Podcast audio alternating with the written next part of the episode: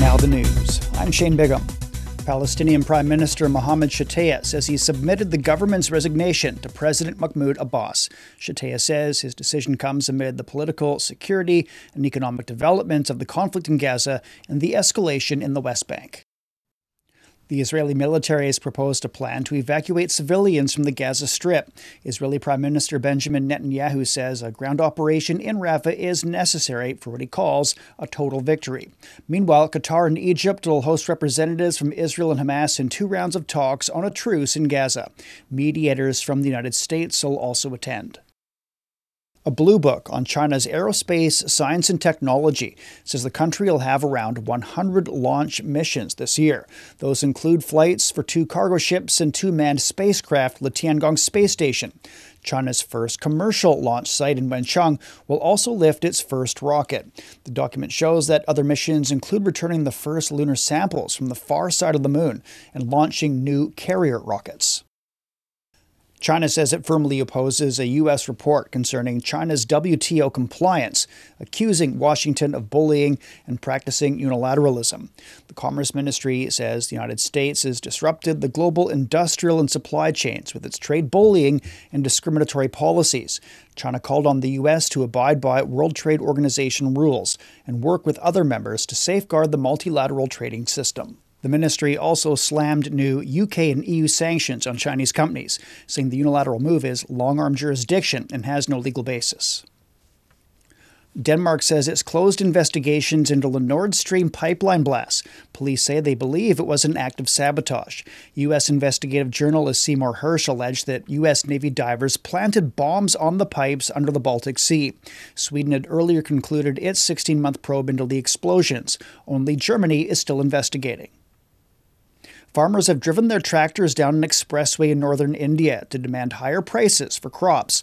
Thousands of farmers began a march two weeks ago, but were stopped by security forces about 200 kilometers north of the capital.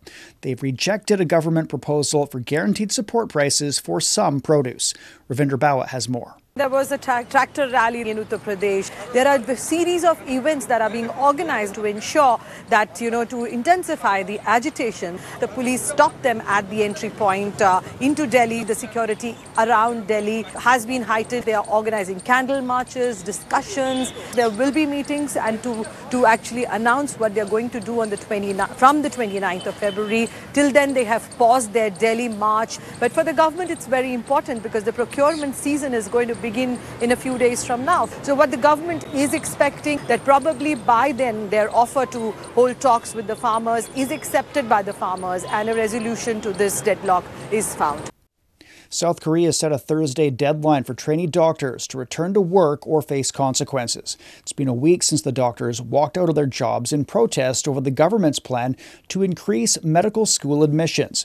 It's forced major hospitals in Seoul to cancel surgeries a major donor for Nikki Haley's U.S. presidential campaign, says it's withdrawing support for the Republican candidate. The political network, financed largely by billionaire Charles Koch, says it'll no longer fund Haley's bid for the White House.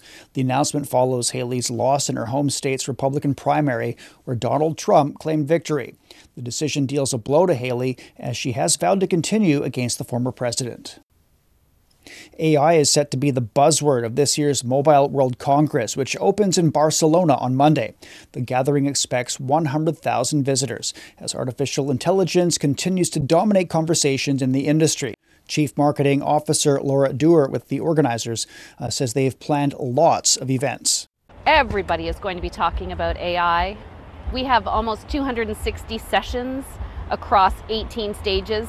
At least 50 of those will formally be about AI, but I think almost every conversation and debate we have this year will come back to or reference AI in some way, shape, or form. The Mobile World Congress originally started as the place for brands to show off their latest cell phones.